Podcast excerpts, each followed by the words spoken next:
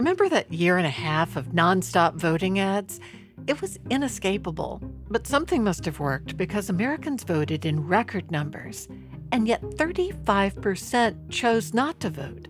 Some people regard that not voting as almost a moral failure. It's a moral and civic obligation to vote, right?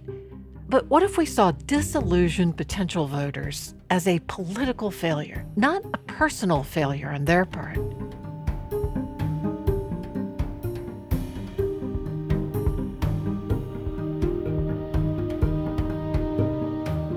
From Virginia Humanities, this is With Good Reason. I'm Sarah McConnell. Today, who shows up to vote? Who doesn't? Why? Local organizers were pushed to their limits this past year. Not only were they mobilizing people to vote, but they were also contending with a global pandemic that changed how they connected with the voters. The Latino Community Fund of Georgia stayed the course, reaching every Latinx voter in Georgia twice in both the presidential and the Senate runoff. Associate producer Lauren Francis spoke with Gilda Pedraza, the fund's executive director. Gilda Pedraza spoke to me on Saturday morning from a pop-up vaccination event run by her organization, the Latino Community Fund of Georgia. This is what her life looks like these days. Weekdays, keeping eyes on the legislature, and weekends, getting vaccines into arms. I think it is two faces of the same coin. For Pedraza, vaccines and politics are both tools to help her community thrive. Elections are a tactic to ensure that we create the realities that we want to see, that we go from surviving to thriving.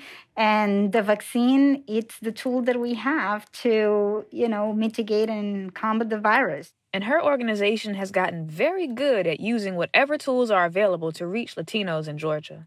Pedraza says it's not just a matter of speaking the same language. It's culture, it is immigrant competencies, not only the outcome but the process, right? How we do things. And so for us, it's important that, everybody understands that this is work that everybody needs to do for everyone.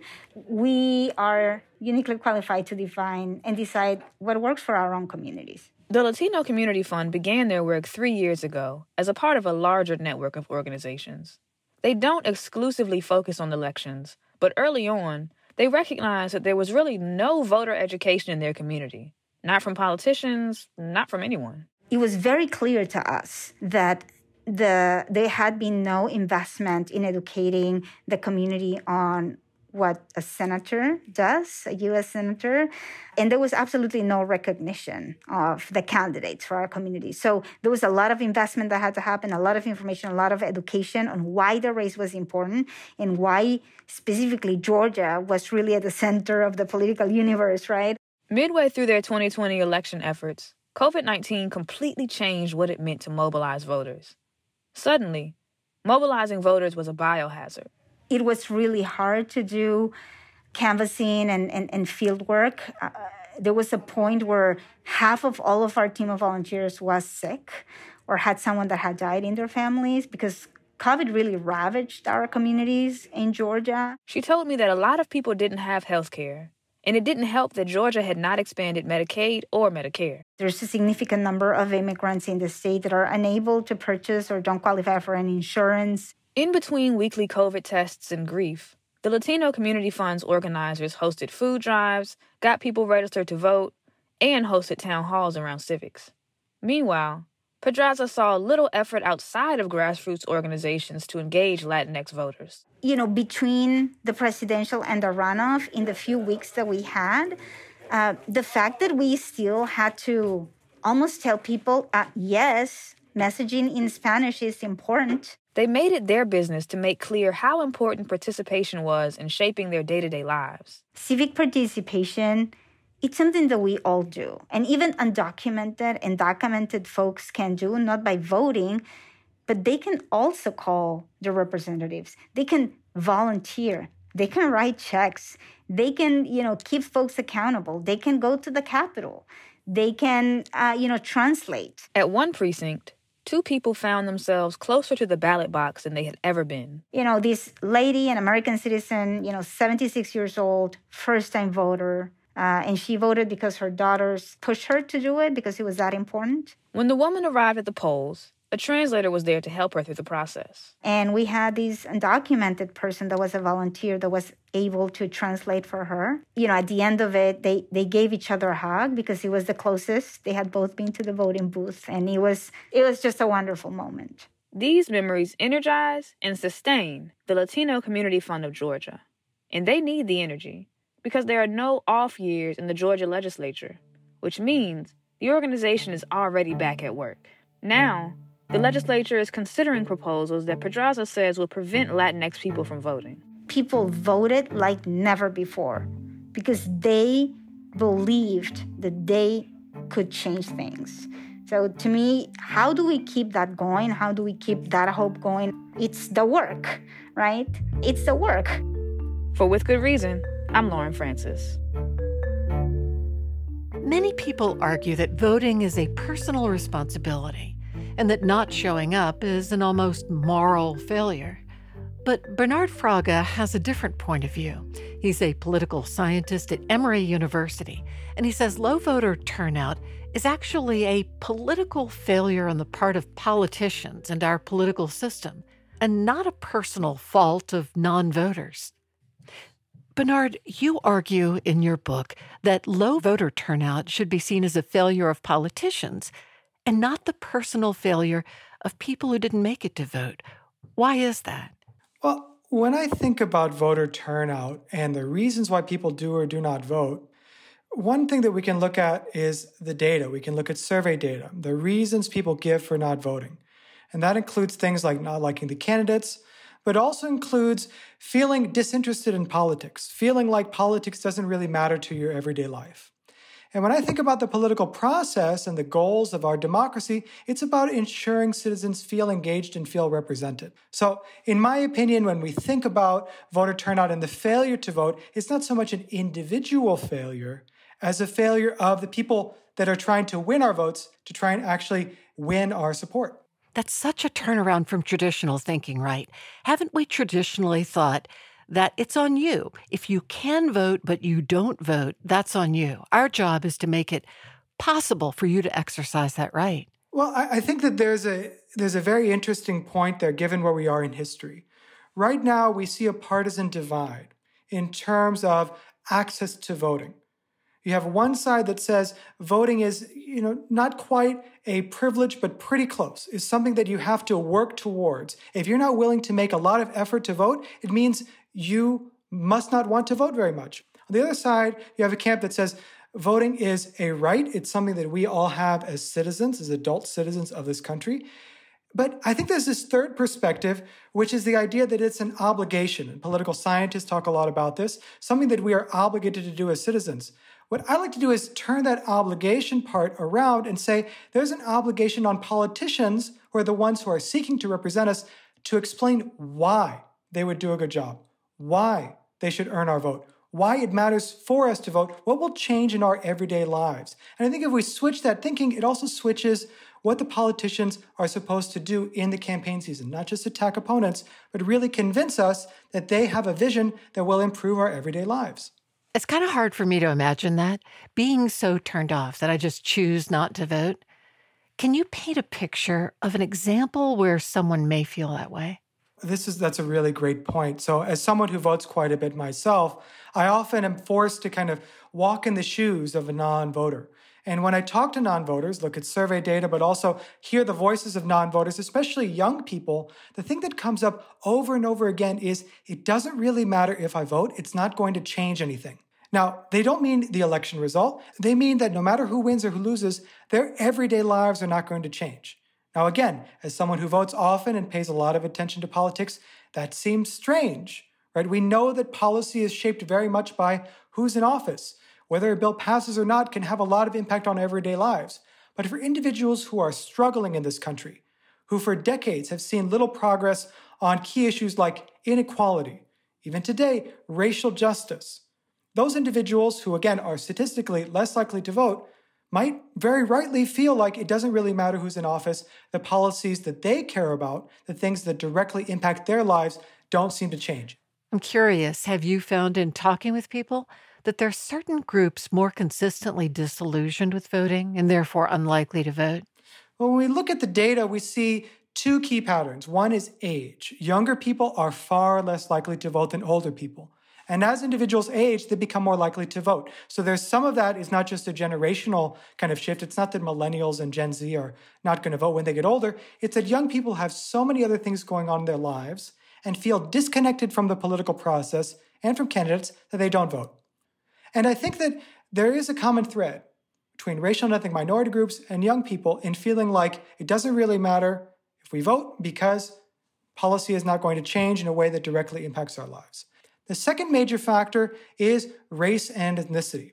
For the fastest growing racial and ethnic groups, that is Latinos and Asian Americans, voter turnout rates are 10, 20, even 30 percentage points lower than what we see for non-Hispanic whites and for African Americans. So that means that as this country continues to become more diverse, we see growth in the Latino and Asian population. If we don't do something to make sure that those groups are more engaged in the political process, we're going to see even lower rates of overall voter turnout in future elections. I'm fascinated that you have said this feeling of disillusionment, that nothing is going to change, deters more people from the polls than, say, voter suppression efforts. Really? Yeah, this is a big question that I tackle in my book. Now, we all know that voter suppression is a real phenomenon. It's difficult to measure the exact effect, but some people are trying to make it more difficult to vote. And they're targeting groups that are already have lower turnout rates than the older white population. But when we think about the broader kind of reasons of why people don't vote, it's not so much because they don't have voter ID. Most people have a photo identification. It's not because they can't find a polling place because of a closure. It's not because of a lack of early voting. All those are important things to make it easier to vote. We should try and make it easier to vote for sure. But it's because of, again, this lack of engagement by candidates, this lack of mobilization. So if we want to really flip the script, if we want to really change the rates of voter turnout and have a kind of political sea change, it's going to take attacking those kind of deeper lack of engagement issues rather than the kind of surface level measures that make it a little bit easier to vote. So let's say you have a white politician running for Congress, male or female, who really would like to reach 30% of the electorate who is Asian, Latino, or African American. But how do you teach them how to bridge that divide? So it's interesting. One of the patterns that I see in my book is that whatever the race is of the candidate or the politician, and frankly, whichever party is doing the work, when they need to, they figure out very quickly which strategies are going to be effective for mobilizing, in particular, minority voters. That is, white candidates who run in heavily Black districts or heavily Latino districts, they know what to do. It's things like hiring outreach coordinators and hiring staff that are going to talk to members of those underrepresented communities. It's things like supporting policies that target inequalities in policing, target income inequalities, educational disparities, issues that are of concern to those communities. So this is not a kind of magic formula. It's really about the incentive that politicians have. When they need to, when they feel like they really need to earn African American, Latino, Asian votes, and maybe when they feel like they really need to earn youth votes, they shift their policy response. They hire people. They go out in the community. They talk to people. They know what they need to do, and they're willing to do it. It's just that 9 times out of 10, literally, 90% of the time, politicians running for office in the U.S. feel like they can win with older voters, with white voters, and they don't really need to win the support of low turnout groups. How has your theory of low voter turnout changed after seeing what happened this past election cycle in the Senate runoff race and in the presidential race in Georgia? We saw tremendous increase in the rate of voter turnout overall in November, and that was sustained to some degree in the runoff election here in Georgia. You saw, rates of voter turnout that were 10, maybe even 15 percentage points higher than what you saw in the 2018 or even 2016 elections. So that should be celebrated. Increases in voter turnout, I think, can happen in spite of voter suppression, and Georgia has relatively strict laws about who can vote already as well. So that, I think, concords with my theory. But what I saw that doesn't really comport with my theory to the same degree is how quickly groups can ramp up that mobilization and engagement if they're given the resources to do so. We saw, again, 10 to 15 percentage point increases in Latino, Asian American, and to some degree African American turnout because organizations that were doing the work in those communities already were simply given the resources they needed to.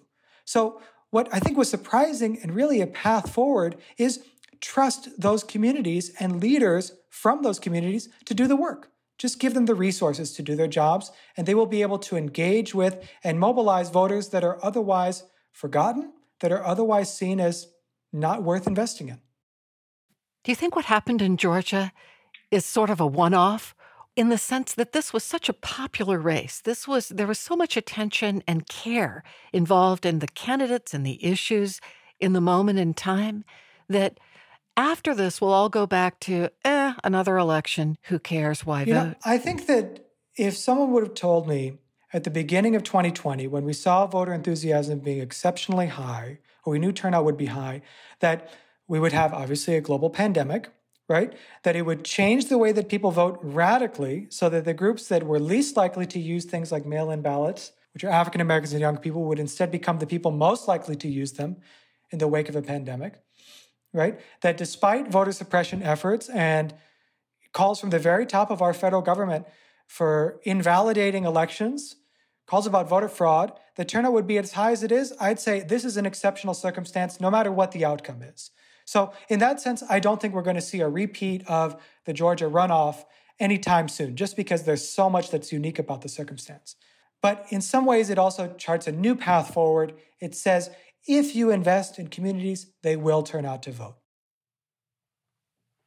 So now that we've seen a new model for engaging voters, what do you advise politicians do to motivate voters? My advice would be to go into the communities that these voters live in and actually talk to those voters about what they want out of politics. What do they want from politicians? What would make them a voter? What would make them engaged in democracy? And I think a good way of doing that for a candidate that's in some sense starting from scratch is to go to those organizations that already exist and say, what do you know? What have you learned? What do these potential voters want? And what makes them not engaged? Use those lessons to design the mobilization strategy instead of starting from a template that says, all we need to do is turn out the same people who voted last time around. Bernard Fraga, thank you for sharing your insights on With Good Reason. Thank you very much for having me.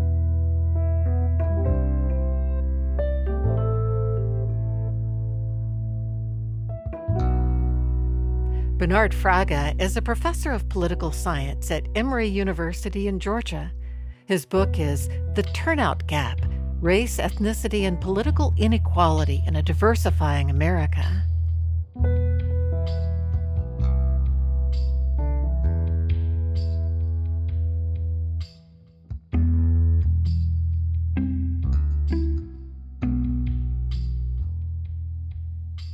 The 2020 election season was polarizing. There was widespread distrust in the system as a whole. Kathleen Hale and Mitchell Brown say that distrust is misplaced. They say the system is working, it just needs more funding. Kathleen Hale and Mitchell Brown co-direct Auburn University's Community Governance Research Project. Mitchell, a lot of people worry our election system actually broke under stressors from this past year. Do you share that worry? I do not think that is true at all. In fact, I think if you look back over elections over the past several decades, what we just came off of was perhaps one of the most successful, if not the most successful election from an administration standpoint.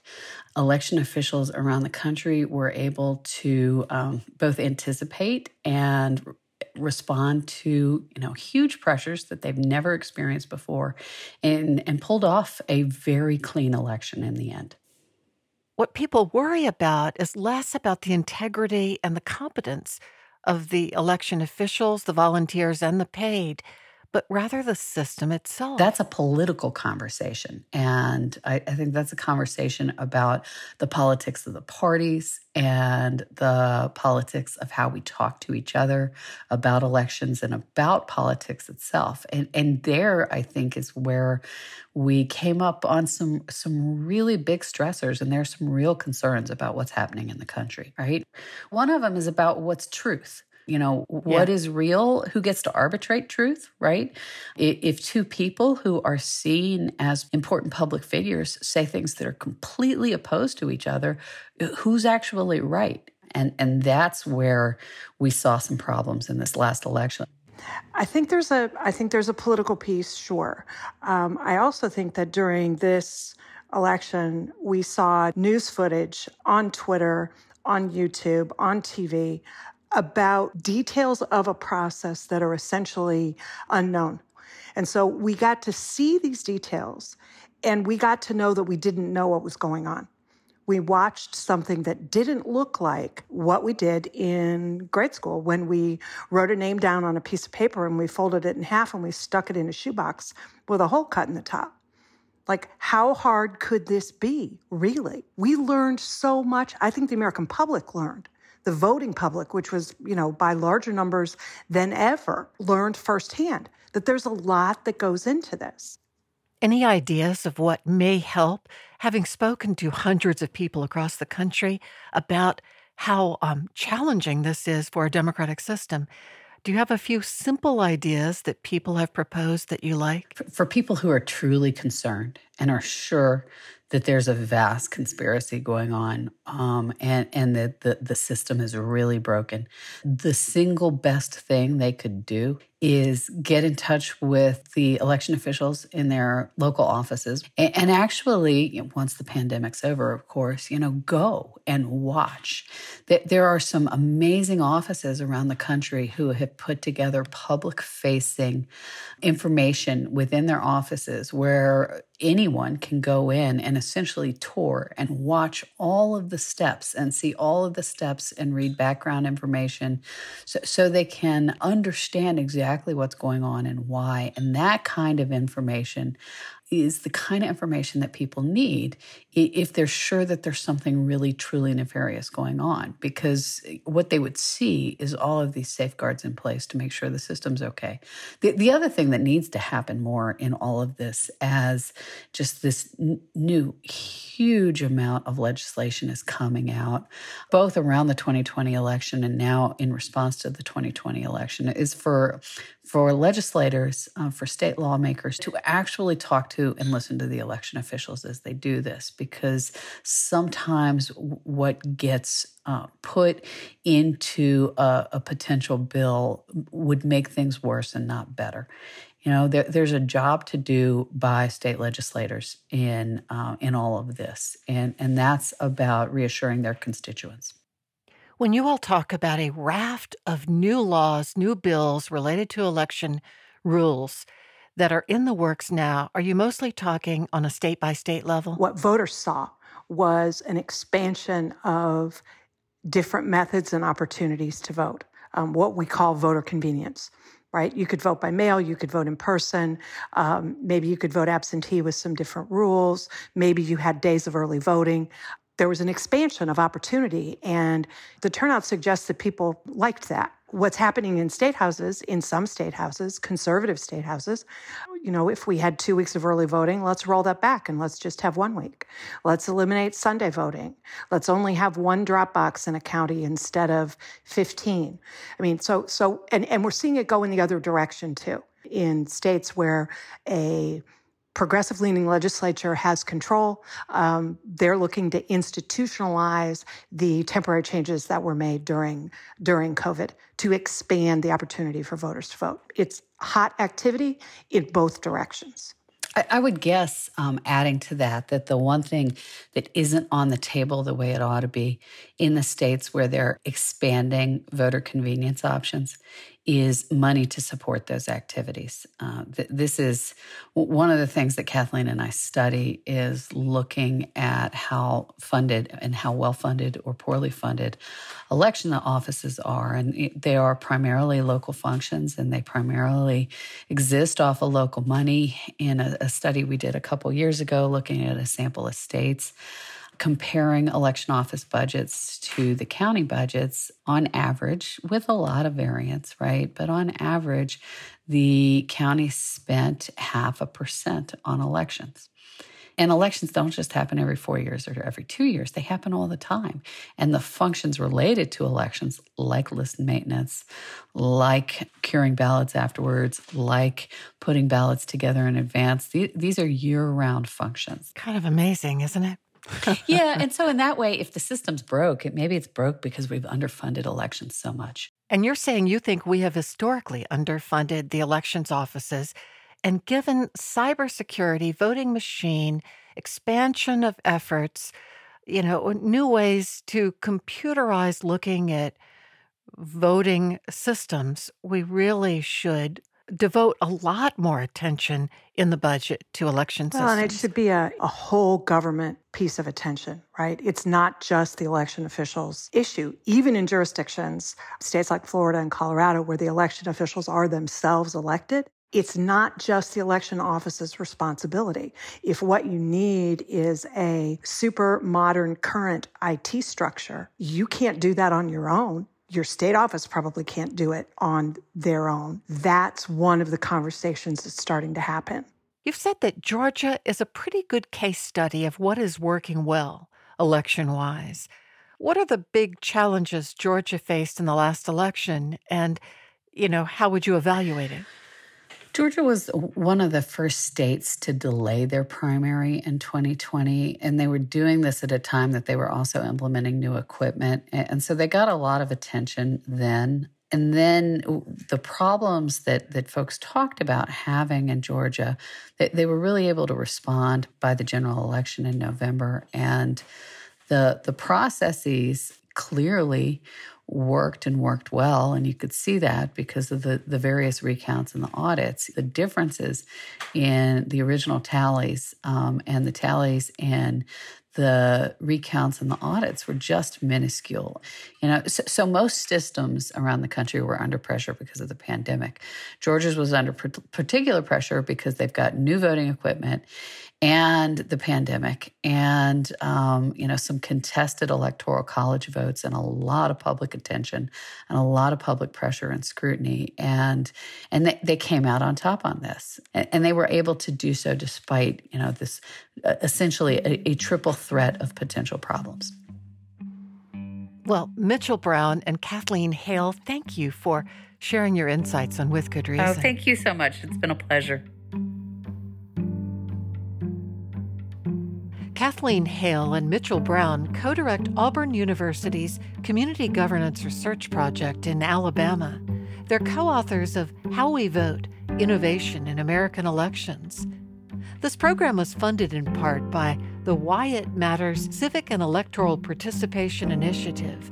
It's administered by the Federation of State Humanities Councils and funded by the Andrew W. Mellon Foundation.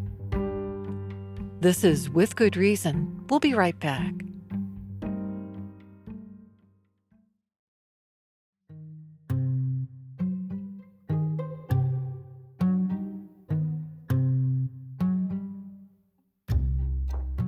Welcome back. This is With Good Reason from Virginia Humanities. Every election, the same cycle repeats. Young people feel ignored by politicians, so they don't turn out to vote. Then comes the next election. Politicians see young people didn't turn out the last election and choose not to center their issues in the campaign. So young people don't turn out to vote. I think so often, particularly legacy publications, are talking at young people instead of talking to them and bringing them into the fold and figuring out how to have these intergenerational conversations about how to help them become more politically engaged. Yvette Dion knows better than to disengage young voters. Dion is editor-in-chief of a popular online magazine that engages young voters who politicians often ignore. Some listeners may find the magazine's name offensive, so I'll say it once now and then again at the end. Yvette Dion is editor-in-chief of Bitch Media. For years, she's explored issues of race, the wage gap, and body positivity through pop culture. One of her blog posts turned into her new young adult book called Lifting as We Climb: Black Women's Battle for the Ballot Box. Yvette, there's a vicious cycle where a lot of young people don't vote because they don't feel represented or considered by politicians. But then politicians think, hey, it's a lot of money and effort to try to engage these people who don't show up to vote. Do you think newer, younger media is bridging that traditional gap? I believe that newer, younger media is attempting to do so because the role of a new media operation is not taking the stance of objectivity that previous media organizations or legacy media organizations have. And so they're not just concerned with the stories that they tell. They're concerned about how they can use those stories to mobilize their readership into action. And of course, there are really fine ethical lines around that, particularly on the journalism end of whether or not you identify as, say, progressive or conservative and who you mobilize and for what purpose. But I think newer media outlets understand the role of journalism in a much more holistic way than legacy media does, that they are not just objective observers of a movement, but that they have the power to mobilize and organize people for a greater social good. Give me an example of ways in which media that older adults don't even know exists might be engaging and politically attracting young people. Yeah, absolutely. I think the most obvious example of that right now is Teen Vogue and the suite around Teen Vogue. So not just Teen Vogue, but also Allure magazine has really taken on this role of being an arbitrator, of thinking about how to lean their audience more progressive in this case, to really tell the truth about what's happening with politics very unapologetically. And I think that has not only reached a new audience for them, but also re-engaged an audience that had been disengaged for a while because of the direction that that particular publication was going in. And so every year they have a summit in which they convene not only the leaders at the publication, but also progressive political thought leaders to have conversations about voting, to have conversations about voter suppression, to have conversations about the role of feminism in the marketplace. Those sorts of kind of offline virtual events really allow people to not only have a readership experience with this magazine, but also incorporate it into their everyday life and use it as a gateway in which to better understand their own politics. That's so interesting. You know, are you surprised that I assumed magazines like Teen Vogue and Allure and some of these others, even though they went digital, weren't really thriving anymore in this culture? Yes, that's absolutely true. The magazine business is not a profit-making business, but I think in the way in which those publications think about new media is that it's not just about something tangible that goes on newsstands, but it's also about having virtual events. It's about using social media more effectively. It's having video series and having interview series with thought leaders in a way that engages audiences in an almost, I would say, a better, more progressive, more innovative way than legacy publications have historically done. A great example of this was your own article that you wrote for Teen Vogue that led to your book, Lifting as We Climb, Black Women's Battle for the Ballot Box. It's so interesting that the article would have led to years of your research. Absolutely. I never could have or would have expected that article to become that book, but I'm grateful that I wrote it. And originally that started as a social media project, like a very haphazard, quickly put together social media project on the day of the 2016 election, in which I noticed that a lot of people were flocking to Susan B. Anthony's grave in Rochester, New York. And I thought, this is very interesting. Not that Susan B. Anthony doesn't deserve to have I voted stickers on her grave, but what about all of these Black suffragists who were in the trenches with her who are often overlooked in this movement? And so from that, it became a video for The Root, and then it became an article for Teen Vogue, and then it became a book. And I think that's often the power new media in terms of recognizing, or in my case, a book editor, recognizing that this very small thing that I did haphazardly in the middle of my workday could become a very extensive research project. When did you personally first realize that there had been Black suffragists who'd been a key part of the movement but were overlooked in our history books? It took me into adulthood, to be honest, right, into my early 20s, because so often when we talk about suffrage, we separate it from all of the movements that came before it and after it, when in actuality, all of these movements are interconnected. So, you know, the abolition movement is connected to the suffrage movement, and the civil rights movement is connected to the suffrage movement, and the movement to end lynching in the United States is connected to the suffrage movement. But we don't think of those movements as one long, continuous lineage of activism. We often break it up into different waves or different decades or different generations. And so it took me a long time to realize that some of the women that I admire, like Ida B. Wells Barnett or Sojourner Truth or Harriet Tubman, are all a part of this lineage of activism that they literally passed on the baton from one generation of Black women to the next generation of Black women to the next generation of Black women, and continuing until today. That was not something I realized until I started writing this book. And, you know, most of us have heard of Susan B. Anthony, but don't know much about her. What did you learn about her?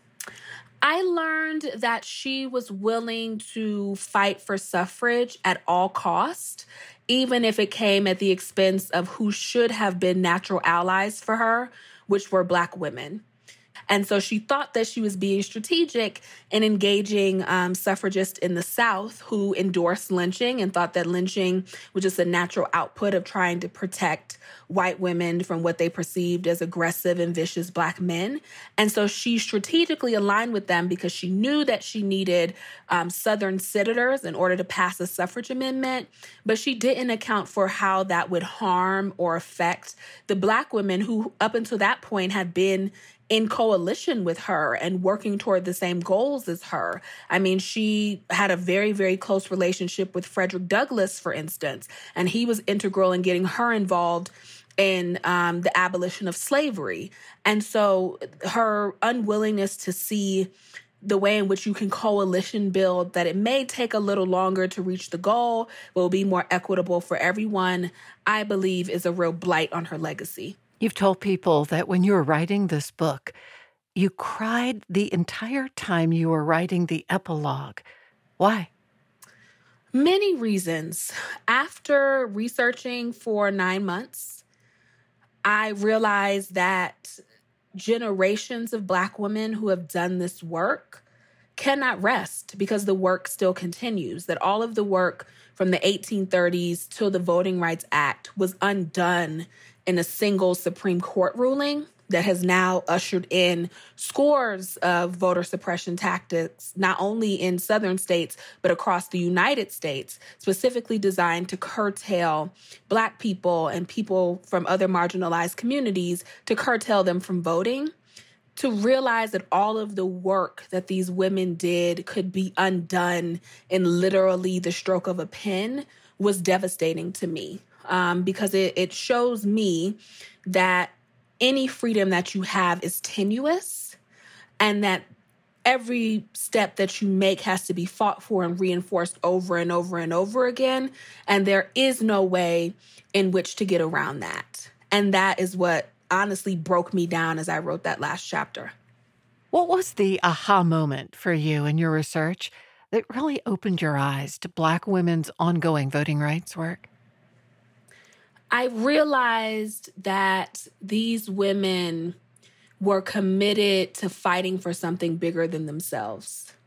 And it is something that we see repeated over and over and over again.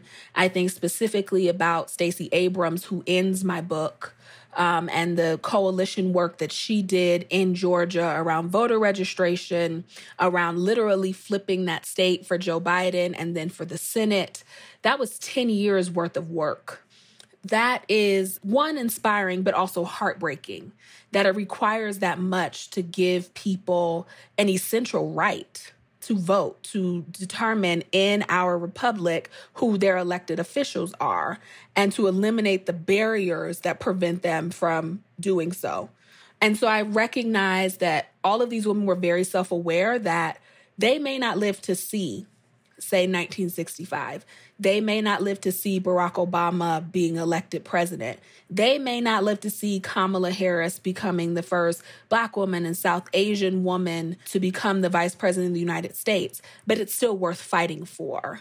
That is both inspiring to me, but also heartbreaking that you can work your whole life towards something and not see it come to fruition. You wrote this as a young adult book. How do you think young people are getting important information? Is younger, newer media engaging young voters where the politicians fail? Yes and no. I would say that particularly young people have an advantage that I did not have when I was a really young person, which is the internet. You're so young. You know, I am so young. But I mean, when I was like 12, 13, 14 years old, The internet is really, in some respects, the great equalizer because you don't have to go to a single source for information. TikTok for young people is a great source of information if it's not disinformation, of course. They have Snapchat. They have group chats with their friends. They're on Among Us and Fortnite and all of these places where they build community. And that is a great way to reach them directly where they are. I think so often, particularly legacy publications, are talking at young people instead of talking to them and bringing them into the fold and figuring out how to have these intergenerational conversations about how to help them become more politically engaged. What are the issues that they are concerned about? For instance, they have been raised in what I call the post-Columbine high school era, in which all they know are school shootings and school shooting drills. What does it look like to put forward a plan to make it safe for them to be in school? That has to be a priority for them. They're inheriting an earth that is quickly eroding. What does it look like to put climate change at the front of a political agenda in a way that engages them? But you can't even get to that point if you're not in communication with them and figuring out the issues that matter to them and making it your business to ensure that those issues are at the front of your own mind. Do you think we're adequately addressing these issues in school through civics and government and history and other lessons? Absolutely not. Absolutely not. I'm thinking about the push in many states to prevent the 1619 Project at New York Magazine from becoming a part of primary school curriculum, because it's almost as if educators and school boards fear what children could become, especially children from marginalized communities, if they knew accurate history from the start. What could they become? I mean, they could dismantle the world and rebuild it. They could become the progressive politicians who make it to where we envision and actually imagine and follow through on building a new world. Like, not just paying lip service to the idea, but imagining it from the age of 8 years old until you're of age, and then you run for office, and now you're in power, and now you can actually make legislative change toward the world that you want to see. That is powerful when we're thinking about the fact that the United States is approaching a shift in the literal racial demographics of children and who is going to be the majority in this country. I imagine that that's terrifying for those who are in dominant power right now. And so rather than giving them the tools to empower them to be the leaders of tomorrow, you filter the information that they receive to the point that then they have to go on a process of unlearning, which is something that I had to do. And so one of the reasons I wrote the book is because I want young Black children specifically to know accurate history from the start, so they don't have to go through that process and they can step into their power really early. How powerful do you think mainstream culture is in moving forward things culturally?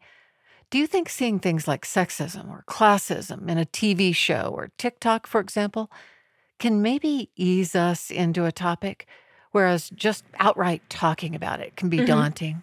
I've read that you love the TV series Insecure, and have seen some and written about some really powerful episodes that beautifully lay out political issues now. Absolutely. Television and pop culture specifically, just pop culture in general across the board, is a phenomenal tool to convey information. Because so often we're having these conversations about, say, racism or sexism or classism. They are these huge, intangible, abstract concepts that people sit in classrooms for years and years to learn and deconstruct and figure out and challenge. Pop culture can be a gateway for people who don't have access to higher education in the way that, say, I did. It becomes, in some respects, the way in which you engage people and pull them in and then guide them toward the other resources that help them shape their worldview. And so for Insecure in particular, I think it is a part of this, I would say it's a part of a lineage of Black pop culture. I'm thinking of Girlfriends, I'm thinking the Fresh Prince of Bel-Air, that have taken on these social issues in a way that resonates, where people may not understand classism on its face. But if you watch enough episodes of The Fresh Prince of Bel-Air, you will understand how it functions. That is really powerful. And you wrote a piece, an article on the powerful lesson you thought was laid out in one of the Insecure episodes on Black women's equal pay. Absolutely. There was an entire storyline. I believe that was season 2 with Molly. Yeah. She then began trying to engage her bosses. So she figured out that they were having almost like poker nights and all sorts of things that her coworker was invited to that she wasn't invited to. So she began inviting herself and like ingratiating herself with her bosses. And then eventually toward the end of the season, she ended up getting the raise, but then she got an offer from a Black law firm and decided to leave to go somewhere where she felt like she would be appreciated. But the lesson in that was that she had all of the options on the table. Now, in real life, people encounter those sorts of discriminations all the time. Like that can be something you can watch if you're in that sort of negotiation and you don't have a mentor to guide you. Like you can watch that season unfold and say, okay, I can adopt this from Molly. I won't use this, but this could help me, and negotiate for your worth in the workplace. That is a power that you can't imagine if you haven't gone through a training on how to negotiate, and you can watch HBO at 9 p.m. on a Sunday and get this information. It just makes it more accessible. It eases a lot of the barriers that prevent people from getting that kind of information, and it allows you to apply it in your real life in a way that makes an actual tangible difference. You know, we just finished a presidency where we had the first president ever who was almost completely engaged on social media. How did that affect your life and your work as editor of a popular magazine? Online magazine. The former president completely dominated the news cycle and in many respects broke it. And he also found a way to dominate media coverage where he became inescapable. And I don't think that anyone in the news business, myself included, could have foreseen that. Having to cover tweets that are not vetted by Twitter or any other platform originally, eventually they were, trying to decipher what part of that is actual factual and what part of it is disinformation, and then deciding how and when to cover it was an exercise that I don't think media was prepared for, but it was also a good lesson in knowing that power can be corrupting. And that just because a person is in a position of power doesn't mean they're necessarily going to tell you the truth. And it is your job to vet all of the information that you receive to ensure that you are giving the correct information to the people who are looking to your publication to deliver it. Yvette, you work so closely with young people and shaping the sort of new media that their organizing requires. Are you hopeful about the future? Yeah. I'm inspired by the generation that is coming behind me.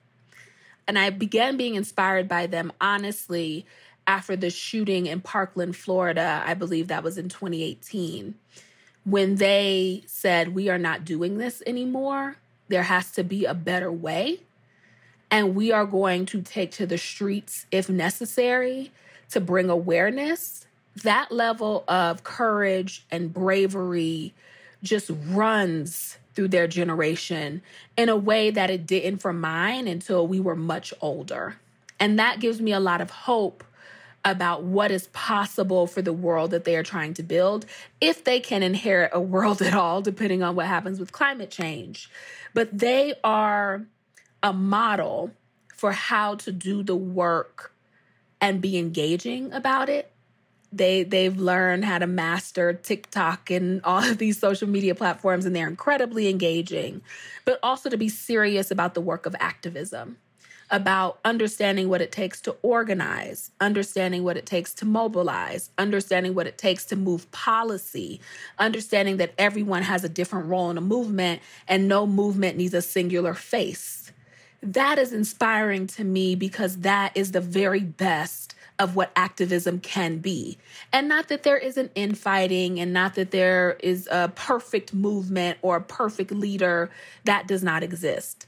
But these young people have tapped into something special. And I think it is up to those in positions of power now, myself included, like those dictating the media that is consumed, to provide the infrastructure and the support that they need to literally take over the world. Yvette Dion, thank you for sharing your insights on With Good Reason. Thank you so much for having me. I appreciate it.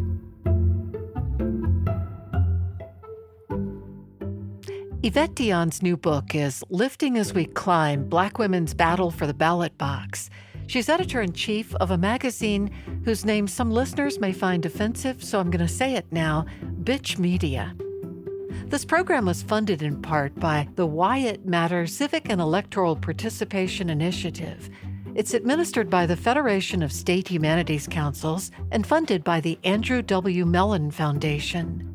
Support for With Good Reason is provided by the University of Virginia Health System, using advanced cardiac imaging to better diagnose conditions before they become serious health issues. UVAHealth.com. With Good Reason is produced by Virginia Humanities, which acknowledges the Monacan Nation, the original people of the land and waters of our home in Charlottesville, Virginia. Our production team is Allison Quantz, Matt Darrow, Lauren Francis, and Jamal Milner.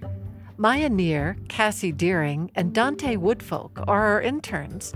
For the podcast, go to withgoodreasonradio.org. I'm Sarah McConnell. Thanks for listening.